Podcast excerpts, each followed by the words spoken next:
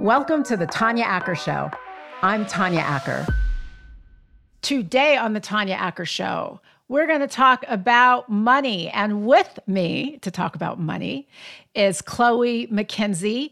She is a financial literacy expert. She is the founder and CEO of BlackFem Inc. She's a scholar at the Georgetown Law Center on Poverty's Initiative on Gender Justice and Opportunity. And she is here to talk to us about money and all kinds of things attendant to it. Welcome, Chloe. Welcome to the Tanya Acker Show. Thank you so much for having me. I'm really excited to have you here. It's an important topic. It's an important time to be having this conversation because you focus on wealth inequality, which right now is as pronounced for everybody as it's ever been. You point out that it is specifically pronounced for Black women and Latin women in ways uh, that are particularly unique and problematic. Tell us about that a lot of the discourse around the wealth gap is usually uh, centered mostly on race. So the kind of striking statistics everybody tends to hear is it's going to take 228 years to close the black to white wealth gap. No surprises, that number sounds very familiar of how long slavery lasted. But a lot of the research that exists is still from one dimension. So it's only race or only gender. And so people who look like you and me, Tanya, we are rendered invisible in a lot of the ways that we understand wealth inequality. If we look at the intra-racial wealth gap, so for every dollar a black man owns, a black woman only owns 42 cents. For every dollar a Hispanic man owns, a Hispanic woman owns nothing. So what we're seeing is that across race and gender taken together, is that wealth inequality is more severe, it's more damaging and intractable for Black women and women of color than any other demographic in our country. And one of the reasons why is because Black women and women of color are structurally positioned to experience socioeconomic harm, financial trauma, financial abuse, not only on a more frequent basis, but also at a kind of worse magnitude. Let me dig into that statistic for a second because what you just said is that for every dollar that an African, a single African American man owns, mm-hmm. an African American woman owns 42 cents. That seems to run counter to the narrative that we're often told, which is that more uh, Black women are doing better in higher education, Black women are doing better at upper uh, echelons of management what you just cited uh, suggests that there's more to this story about you know the superstar black woman who is uh, prevailing everywhere than we're sometimes led to believe. Uh, why why the disjointedness? The short answer is misogyny. Uh, we love to exceptionalize black women without actually capturing the multi-layered texture of their unique financial and socioeconomic experiences Black women are statistically more likely to be evicted, even when we are statistically more likely to have more advanced degrees, for example. But really, what that means is we, we tend to celebrate that fact without contextualizing with the idea that that means we are in more debt than any other demographic. Um, so, because we are getting our degrees, we also happened to have more liabilities on our balance sheets um, and therefore, we are experiencing basic needs insecurity at a much higher rate because we are dealing with a heavier burden of financial obligations, even though we are Black women magic. Um, those are some of the things that we don't contextualize when we tend to talk about Black women's financial experiences. You talk about these three prongs um, of financial literacy that often go unexplored with respect to women of color financial trauma, financial abuse, and financial shaming. What do you mean by that? What does that mean? Yeah, and to be honest, this actually helps us answer your last question as well. So, let's just think about the origin of the United States economic system, right? It was all of the wealth in this country came from two places. It came from stolen indigenous land and violence against Black bodies through the institution of slavery. When we think about that from an intersectional lens, not only does that mean that, like, our Black bodies, male, female, whatever, um, generated all of this wealth. But when we look at it from the lens of a Black woman, that means all of the wealth was birthed by Black women at the same time. So there is this kind of inextricable link between wealth and trauma in the American context that we don't tend to think about. So there's been tons of studies, particularly in like the Jewish community, to talk about how trauma has been transmitted from the Holocaust, for example, generation to generation. One thing that my research does that hasn't that nobody else has done before is look at the same kind of intergenerational and historical trauma of how slavery is this or slavery in our economic system even after slavery has been this huge apparatus for perpetrating economic violence against particular groups in our country to concentrate wealth and power in a select few that look a certain way so that certain people can be systematically offered safety, belonging, and dignity, and certain people can be systematically denied it.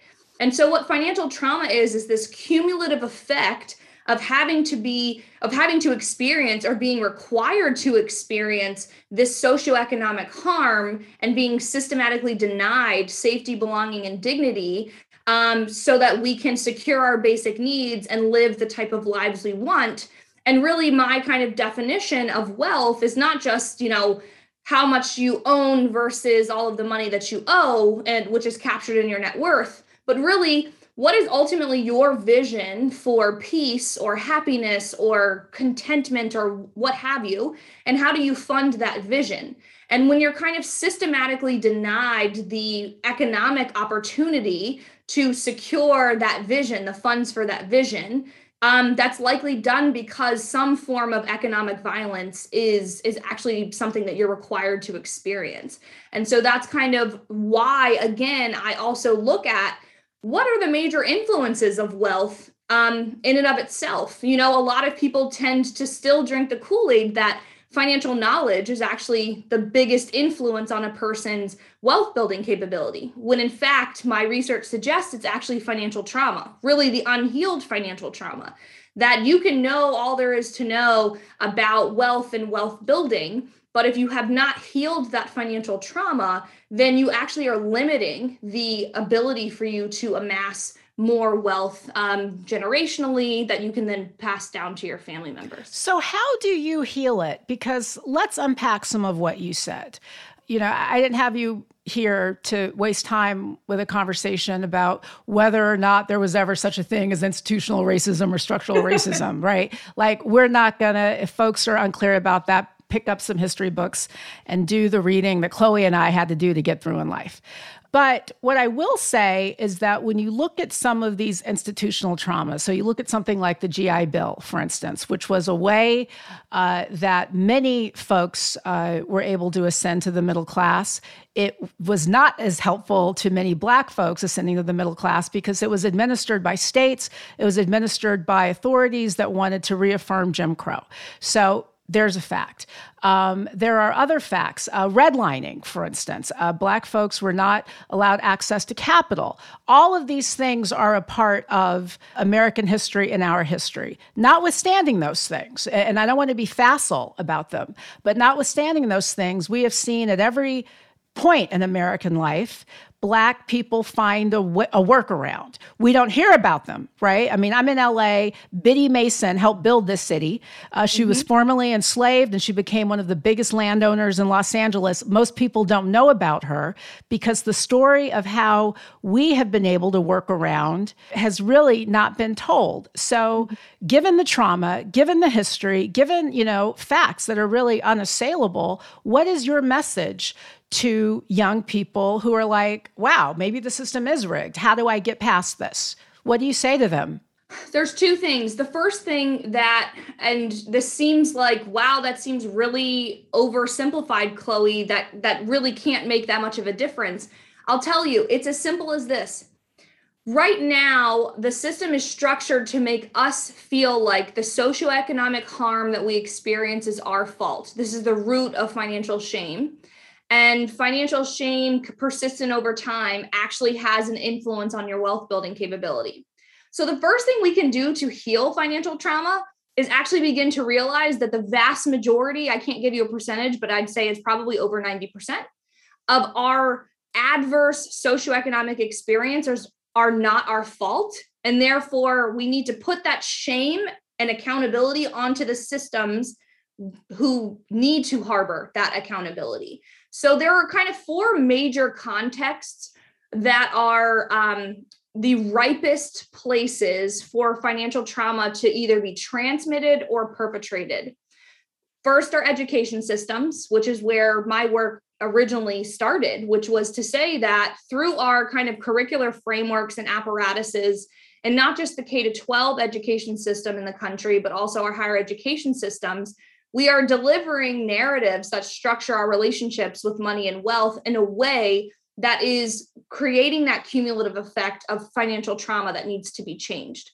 Our policymaking systems are huge. You just mentioned policies that have had this lasting effect and serious impact on material wealth generation in the Black community. So, policymaking is a huge context that is uh, a ripe context for financial trauma to be perpetrated. Our cultural institutions, I always kind of burst people's bubbles a little bit, where it's like, you know, one of the a lot of the songs that we tend to sing that are like major jams not to say we can't jam to them anymore but like let's think of like no scrubs as an example i totally believe in the premise and like am right there with you at the same time, we are doing a lot of financial shaming because we're not contextualizing people's experiences. You gotta bring up no scrubs. I was not expecting that. That's not what I was not expecting you to go there. And but. so recognizing that people who are um, leaders in our cultural institutions are actually continuing to um, almost force messages onto us again that is asking us to be accountable for the socioeconomic experiences that we can't control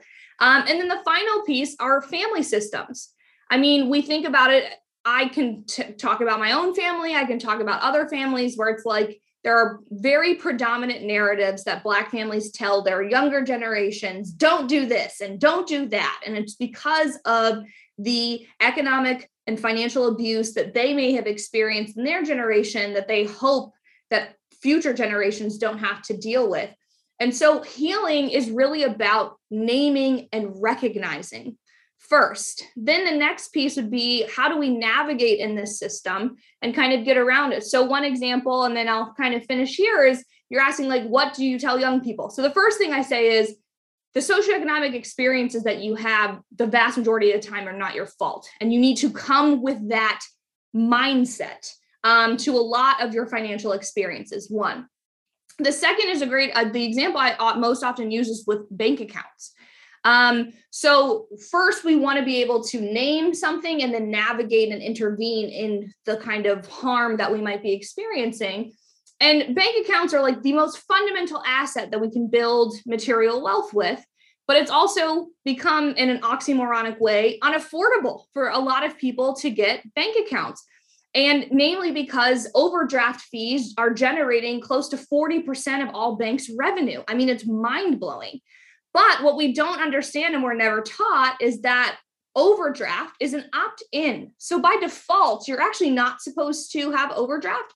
But the way that people are opening accounts for us and the bank tellers are trained a certain way to ensure that you get it. We also don't know that it is legal for banks to reorder our transactions to increase the likelihood that you'll go into overdraft. This is called debit resequencing. So, one of the ways that we can heal financial trauma is being able to talk to people and say, this is the type of structural socioeconomic harm that is embedded in this particular institution's business uh, operational plans or the makeup of the business and here's how you can address it by just saying, I don't want overdraft. And so it's like, hey, how you doing? My name's Chloe. I want to open a bank account. I don't want overdraft. Oh, great. You know, how's your day going? No, no, I don't want overdraft. And then there's no way that that debit resequencing can actually hurt you in the long run, which can affect your material wealth. What you suggested was that people, there are largely factors outside of their control that yes. are responsible for their financial situation. Yes what role does personal choice and accountability play? I mean, you know what the some folks are going to be listening to this and saying, uh, you know, people make choices. People decide whether or not uh, they are going to save for college or save for a house or do something else. Uh, what do you say to those people? And what's the role of personal choice in all of this? Yes.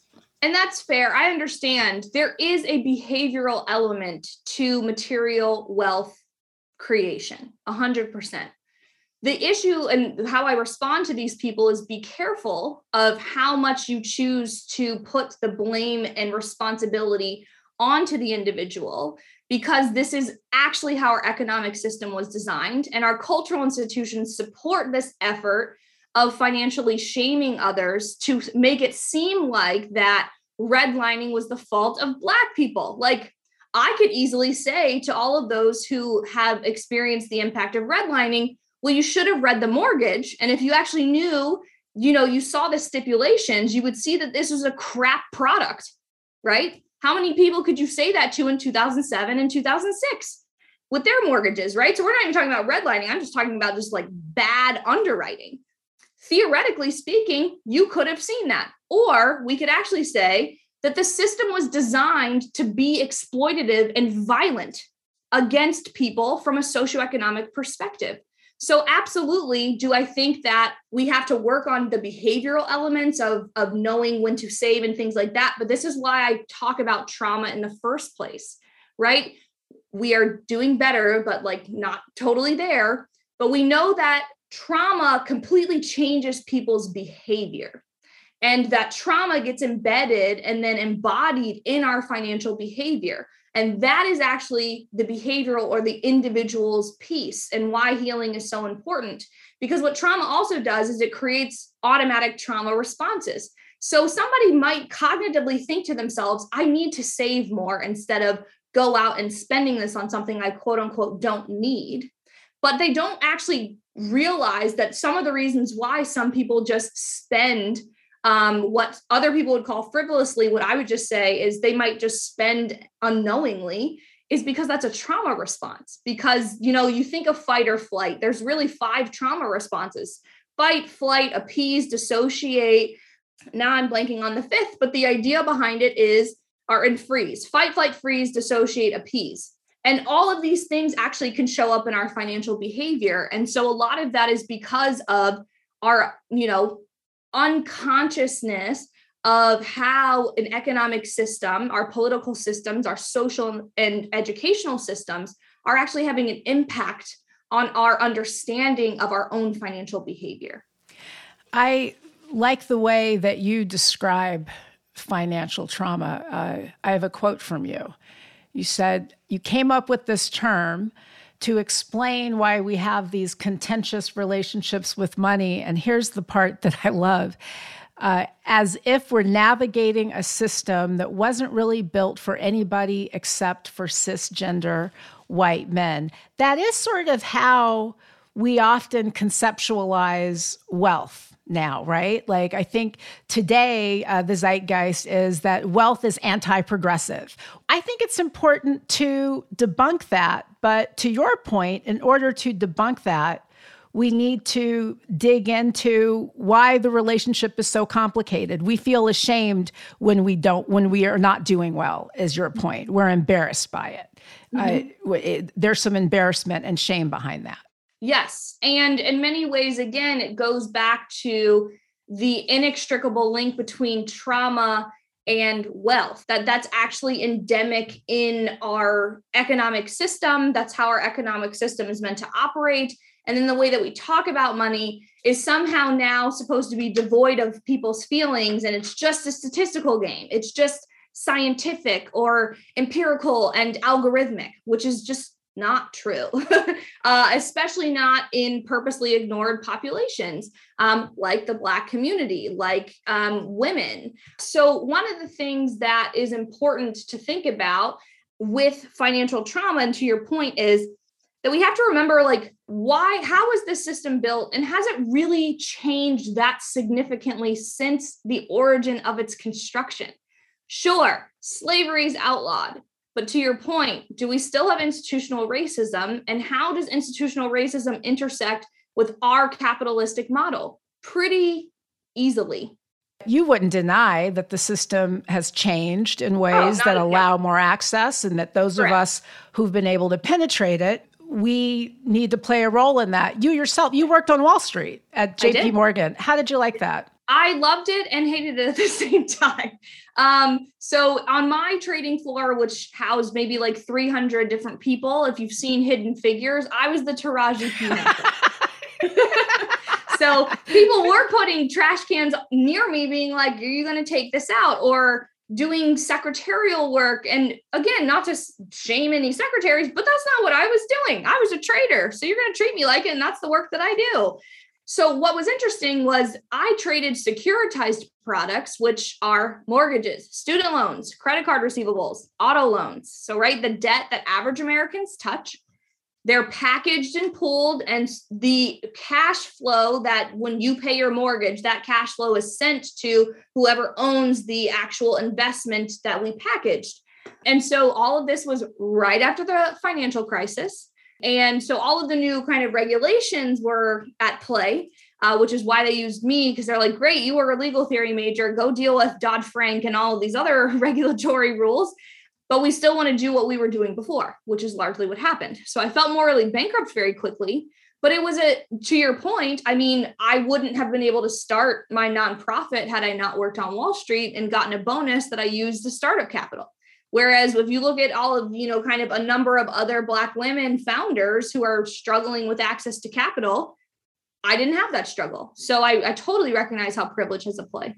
Did you have mentors when you were there? You know, I think that one thing that I often talk to uh, young women of color about, especially those who are working in environments where there aren't that many of them, um, is that don't expect the people who are going to give you great advice to look like you. There may not be anybody and there may not be anybody for a long way around in your role, in your position, uh, who looks like you. So you, you feel comfortable and learn how uh, to make your place at the table. Sometimes you won't be welcomed. You just got to go get your chair, pull it up, sit down, get a plate, and sit down and be at the table. Uh, what was your experience there? I mean, did you find mentors? Were you able to? I assume, obviously, you did well. You were able to leave and start BlackFem, which I want to hear more about. But were you able to find your place at the table, find your mentors, find some kind of community of support? I think so. And it's so funny you say that because it's spot on. I was going to say I had mentors, they didn't look anything like me. So there was this limitation of what I could lean on them for. I was in, you know, I call it the frat house, right? So there weren't a lot of women. Um, so I couldn't bring in that like kind of intersectional experience when I was talking with my mentors, but I ultimately did have a lot of people who did support me and I did learn a lot from. At the same time, I there was this weird kind of double experience where I had certain people and then the other side of it was it's funny um I left actually because I got sick. I was in and out of the hospital for 9 months and I was never granted medical leave. So rather than like accept my doctor's note because I had to go through five liver surgeries in the span of three months, I was sent a laptop and a VPN. Do you consider yourself a capitalist? Would you say you're a capitalist? It's a wonderful question. And to which I will answer, I don't know. Hmm. Uh, I think I know how to play the game very well. I'll say that. What I don't makes know. you unsure? Uh, I think just the tenets of capital American capitalism I'm and studying financial trauma, it's making me feel like I am less and less so. However, at the same time, I do fundamentally believe, and this is where like all of the super, you know, radical and progressive people that I work with are like, like what the heck? I do feel as though there could be an equitable form of capitalism. And so for right now, this has always been the one tick that, you know, I feel like people put me in the middle um, of the spectrum here, which is that fundamentally, like our capitalistic system is going to continue to persist. So I don't feel like it is my role, even while I'm doing this research, to craft this utopian idea of a new economic system Whereas, how can we continue to, like you said, use the the new opportunities that we have been given because we're standing on the shoulders of our, you know, four family members who put in the work to get me where I am and where you are, and so on and so forth. That I do think we can continue to scrape away. Uh, you know, Chloe McKenzie is the person would be like, yeah, I believe we should just blow it up and start over. But I'm also realistic. so I know that capitalism will continue to reign and so, therefore, I would rather focus on ways to make it better um, and reform it than to say, I'm an anti capitalist and like my purpose on this planet is to completely rid it of capitalism. It's such a, it's become such a dirty word, but. I mean, I'll just throw it out there. I I think that what we do here in America isn't necessarily, you know, capitalism. I mean, it's a sort of weird protectionism right? Like we are super about free markets when it comes to providing things for poor people. We're really protectionist when it comes to buying drugs cheaper in Canada. You know, mm-hmm. uh, we're so I, it's. I don't know how to do it better. I mean, I, I, think that there obviously there are elements. You know, ours is this sort of mixed system, but I, I think that capitalism gets a raw deal. But at the end of the day, I think I, I still raise my hand for it. So maybe I'm in. no, that's fair. I mean, I all not to i hope this isn't insulting. I mean i do think it's a generational thing right? So even gen z behind me they're probably going to be much more or claim to be much more anti-capitalist than millennials are um, or i should say progressive millennials or you know whatever. Um, yeah I think I stay in like the I don't know world of just kind of like, yeah, do I wish that there was a better alternative that wasn't so rooted in some of the white supremacist embedded legacy of, of capitalism? Sure. Do I think we can try to push in that direction? Sure. Do I think that that means capitalism won't exist in the American context? No. And so, yeah, it capitalism is how people are growing the beauty shops. I mean, that's right. the that's exactly. the mainstay of the American economy. And if you want to talk about the African American economy, I mean, it is it's built on principles of capitalism. Just because exactly. you know we've been uh, kind of victimized by you know there been generations of racism and horrible uh, institutional wrongs. Um, I think as an economic theory, it is the right way to go. But I'm going to have to continue this conversation with you, especially with given what you said about it being generational. Are you trying to suggest that the folks my age, that the my age folks, that we're the last capitalist standing? Is that is that how you're rolling, Chloe? Hey, that's gonna be the name of your next book. I totally hand it over to the you. Last, all lawyers in the world. Capitalist standing.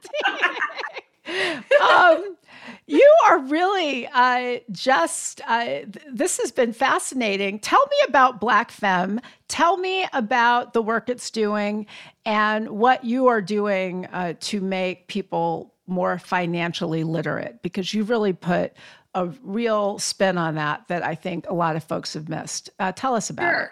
So, BlackFem is a national nonprofit, and essentially what we do is we mobilize all of those contexts that I mentioned, right? All of those um, kind of entities, cities, um, po- policymaking institutions, education systems, cultural institutions, and family systems to be able to, you know, more adequately prevail over wealth inequality, specifically for Black women and girls, but also transform the entire ecosystems that create the conditions for Black women and girls' lives. Um, and so I started it in 2015. I really started in 2014, but let's say like when did I get my EIN and all that other fun stuff? It was in 2015. And so I, I now work with cities, I work with higher education institutions and states who understand kind of my what I call wealth justice framework and my wealth rise model, which is to take a particular city, that entire ecosystem, and figure out ways that not only can we reform those different um, pillars that I mentioned, but we can also then increase and maximize the wealth building capabilities of Black women and girls, and then the whole community at large, right? So I usually get the first question of like, is it only for Black women? No, it's not. But do I disaggregate the data to specifically honor the unique experiences that Black women have? Yes, I do. So we work with everybody because everybody is a part of an ecosystem that has an influence on a Black woman's wealth building capability. And so therefore, we are working with everybody, but we are prioritizing strategically Black women's experiences and their struggles against wealth inequality. The yeah. other thing that I'll say, which might, you know, catches a lot of people as surprise I financial literacy does not resonate with me. Um, it is a word that I have, you know, you talk about capitalism being a dirty word. I personally think that financial literacy is just because, again, it's, it's kind of rooted in this idea that the major driver of wealth building capability is individual behavior and not structural systems. And so what I I usually you know fall back on financial education, but more uh, you if you see on my websites or anything that I've wrote, I talk about this idea of wealth justice, which is a larger commitment to maximizing wealth building capabilities of purpose, purposely ignored populations and being able to have this larger commitment to healing financial trauma. So, give us three quick bites. If we want to help previously ignored communities, where do we start? Where does somebody like you, you and I start? You also, I should point out, you grew up in a fairly uh, wealthy African American community, Prince George's County. Um, so, you know, you have another perspective on all this. So, what are three quick bullets that we could give people to say, here's where you start, and here's how you start thinking about your relationship to money differently? Yes, early intervention. So, all of the younger people in your life, everybody's like, what age? I usually say two or three. As you are starting to craft ways that your young ones, quote unquote, should be thinking about their relationships with money, I want you to be aware of some of the internal emotions that you might be transmitting to young people. Um, this is why curriculum is so important and the narratives that we make available to people. So start young, but also recognize what are we actually giving to them. Uh, the second thing is to get involved in the political process because as i mentioned that part of the structural positioning of black women and other purposely ignored populations is largely driven by policy. And so if you're really interested in closing the wealth gap, then we want to look at who we not just on a national level, like the local level is actually quite critical to material wealth generation. Uh, to your point, the beauty salons and the you know other kind of small businesses that are hubs in these communities and ecosystems are driven largely by local policy. So that's everything from school boards to mayors, you know, city council members, et cetera. And the third thing that I'll say um, is rhetorically interrogate the messages that you have kind of internalized about money. And that's kind of the three places that I would start because, again, it does i'll be honest and this is the work of of healing and transformation right is destabilization. There is a moment of disorientation and complete uh, kind of instability or destabilizing your entire framework. But allow that process to happen and allow that process to, process to happen in your body. So you might start to notice bodily information systems coming up for you that it's like wow i do actually get really anxious when I'm paying my bills? What is that about? Or, wow, I'm experiencing this financially and I'm sweating, or I'm really jovial, or, you know, what have you. Start to actually connect your bodily information systems with your cognitive information systems and your um, financial experiences, and it will start to kind of help you understand and identify what types of financial trauma you might actually be experiencing, which I will argue the vast majority of Americans um, have experienced. I had no idea what you were talking about when you first started uh, talking about, you know, thinking about it through your body until you started to explain. And when you think about, you know, how we react to certain experiences, how, you know, people who, for instance, um, you know, folks who've talked about being compulsive spenders, for instance, you know, there's a certain satisfaction that I imagine that they get that, you know, overeaters get, that drug addicts get, that alcohol. So it's really, it's, it's so important to kind of think about how we're thinking about our relationship to money, what it does to us, and what it makes us feel about ourselves. Look, we all start from somewhere. Nobody should have any shame, man. We are all out there. Uh, grinding, and the folks who came before us uh, worked even harder. So, Chloe McKenzie, you are a dynamo, my friend. Um, really, a lot to think about uh, as you continue to consider capitalism. I hope you'll come back on this capitalist show. well, my book is literally all about capitalism and uh, free markets. Indeed. so, before we go, let's do a plug for your book because I learned you actually took your book off of Amazon to make it more widely accessible. Uh, tell yeah. us about your book. Tell us where we can find it. And uh, then I'm going to let you go. I really could keep you here for, I could keep you here all afternoon. but tell us about your book and tell us where we can find it. My book is called The Activist Investor. It's a way for you to be able to learn how to get into the investing market but doing so with an activist perspective um, and using a lot of really interesting loopholes as to the rights that shareholders are afforded when you become a shareholder um, of a company. I did make it free upon the murder of Breonna Taylor. So you can get it at my website, chloebmckenzie.com. And all you have to do is uh, agree to cite Black women when you are, you know, reading my book and the other Black women I cite in it. It's completely free um, and it will remain that way in perpetuity. Chloe B. McKenzie, you, my friend, are very special. And thank you for this conversation. Thanks for giving me stuff to think about. And um, thanks for being in the world. Uh, you're really doing wonderful things. Thanks Thank for being so here. for having me. The Tanya Acker Show is written and executive produced by me. Sam Fragoso is my producer. Andre Lynn is my editor. Cole Mitchell is my composer. Sydney Freeman is my production assistant. And my show dog is Maximus Justice, also known as Max. If you like us, please go on to iTunes and leave a five star review. Maybe I'll even have the chance to read it on the air. I will give you my hugest and most profuse thanks if you do. Thanks for listening, everybody.